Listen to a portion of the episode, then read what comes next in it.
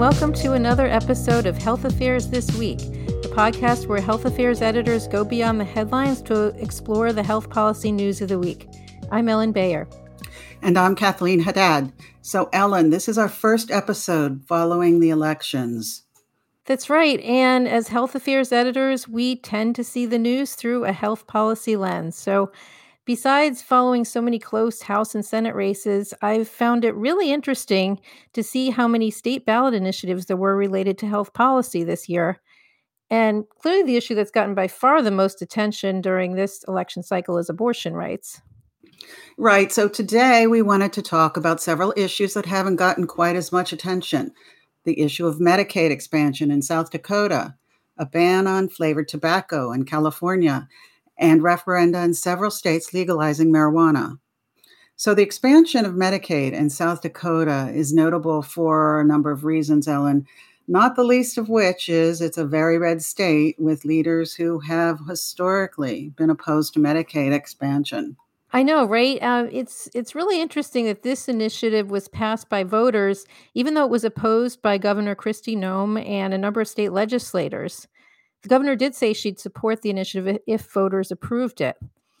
And this latest action in South Dakota is part of a trend, a really interesting trend in the last few years of states expanding Medicaid through ballot initiatives instead of through legislation. So, Ellen, I know you'll tell us about the politics behind uh, the ballot initiatives. First, tell us what does the initiative actually do? So rather than expanding Medicaid by statute, it actually amends the state constitution to require South Dakota to provide Medicaid benefits to all adults between the ages of 18 and 65 with incomes at or below 133% of the federal poverty level. And because the Affordable Care Act set an income eligibility disregard equal to five percentage points of the federal poverty level, the ballot initiative effectively expands Medicaid to people with incomes at or below 138% of poverty. And according to the Kaiser Family Foundation, over 70% of the people who'd be covered under the Medicaid expansion in South Dakota are adults without children, and about 60% are in working households. And it's interesting, this ballot initiative was supported by a broad coalition that included the state's biggest hospital systems, the South Dakota Chamber of Commerce, the AARP, and other consumer groups, provider organizations, a number of American Indian tribes, as well as religious organizations. So, Ellen, what happens next? When will South Dakotans be able to access coverage? So the next step is for the state to submit to CMS a Medicaid state plan amendment by March 1st of 2023 and the expansion will take effect July 1st of next year. And of course, evidence on the benefits of Medicaid expansion are well documented in health affairs and elsewhere.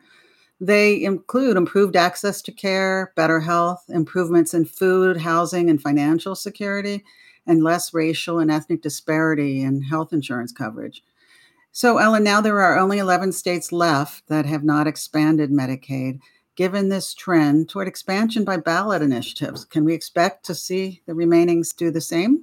You know, that's a really interesting question. Um, when you look at the rules in the other states, it actually looks like probably that's not likely to happen. Um, this week, we published an article in Health Affairs Forefront by Billy Wynne and several co authors, and we'll put a link to that in the show notes. And the article talks about the outlook on several health policy issues at the state level, including Medicaid. And it points out that of the 11 states that still haven't expanded Medicaid, only two allow ballot initiatives, and those are Florida and Wyoming. So, what's happening there, Ellen? So, Florida requires a 60% supermajority for a ballot initiative to pass, which is a really high bar. And Wyoming doesn't allow for ballot initiatives that would lead to expenditure of state funds. So, expanding Medicaid there would have to be done the more conventional way by passing the legislature and being signed by the governor, which seems unlikely to happen. And most of the remaining non expansion states are led by Republican governors and state legislatures that have traditionally been hostile toward the ACA. And the midterms really didn't change the political landscape in those states. So, South Dakota is among the last group of states to expand Medicaid. Let's talk a bit um, about a state that's among the first to take action on another issue banning of flavored tobacco. So, yes, moving on to a different issue Um, California voters passed a referendum that prohibits the sale of flavored tobacco products like vape cartridges and flavored cigars in stores and vending machines. The argument has been that flavored tobacco targets teens and addicts them to nicotine and leads them into smoking combustible cigarettes that are more harmful. An interesting note about this, Ellen uh, this referendum was actually sponsored by the tobacco industry. It was an attempt to repeal a state law passed in 2020 banning the sale of flavored tobacco products. The tobacco industry spent 25 million on the campaign, but in swooped Michael Bloomberg, and uh, who spent 70 million, according to Politico. Wow. So how does this mm-hmm. ban in California fit in with other federal and state tobacco restrictions? It seems like the landscape is such a hodgepodge. Well, at the state level, California becomes the fifth state to restrict the sale of flavored tobacco products. Just drive up the I 95 corridor in the Northeast, and you'll find the other states New Jersey, New York, Rhode Island, and Massachusetts. And dozens of localities also are enacting flavored vape restrictions. San Francisco bans the sale of all e cigarettes, period. At the federal level, Ellen, over the past decade, the FDA gained authority to regulate tobacco and vape products, but it has taken its time to act. Two years ago, the FDA ordered flavored vape products off the market. The agency told flavored vape sellers like Juul they would have to submit credible scientific evidence of a public health benefit if they wanted back in the market. The FDA was slow to take enforcement action and received criticism for that. A stat investigation several months ago found vape shops all over the country were still selling flavored vape products. Well, maybe that's why the states and localities have stepped in. Yeah, I think maybe that's the reason. Um, Ellen, just a few weeks ago, though, uh, there was some news. The FDA and DOJ sought injunctions against six large vape retail companies across the country. The FDA's Tobacco Center has new leadership, and the agency says it's committed to enforcement. So, earlier this year, back in May, we had an episode of this podcast talking about the FDA's proposed ban on the sale of menthol flavored cigarettes. Uh, so, what's going on with that now?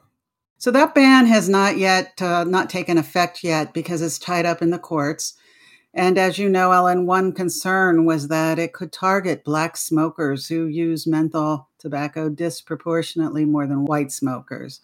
Like the menthol argument, the broader ban on all flavored tobacco products is controversial inside the public health community. While flavored vapes can addict teenagers, they can also help adult smokers quit combustible cigarettes. So I know Health Affairs recently published a Policy Insight article that proposed a compromise solution. Can you tell us a little bit more about that? Yes, Ellen. The authors want to allow the sale of flavored e cigarettes, but only in restricted adult environments like wall- walled off rooms and vape and tobacco shops. They argue that the flavored e cigarettes are much less dangerous than combustibles and uh, regulatory balance is needed between preventing teen addiction to nicotine and helping adults quit combustible cigarettes. In addition to nicotine, uh, combustibles have thousands of other chemicals that are actually are the cause of heart and lung disease. There are far fewer extra chemicals in e-cigarettes, though we don't know really what all of them are.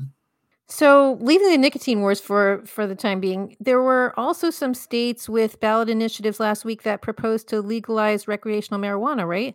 Yes, Ellen. One being my home state of Maryland. The referendum passed by a wide margin.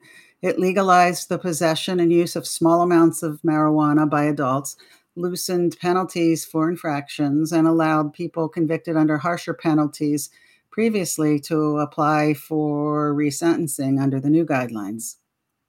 Missouri uh, also legalized recreational marijuana. Uh, it was up for a vote in Arkansas, North Dakota, and South Dakota, but those voters voted against.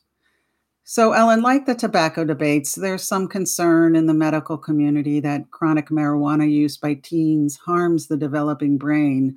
Recreational use is not legal for adolescents, of course, but I'm not hearing much about the potential for unintended consequences from the broad t- trend toward legalization. So, these questions, though, are perhaps for another time and perhaps for another podcast. So, I think we'll need to leave it there for today. Thanks so much to our listeners for tuning in. Um, please leave us a review. And if you like this episode, subscribe to Health Affairs This Week wherever you get your podcasts. Thanks, Kathleen. Thanks, Ellen.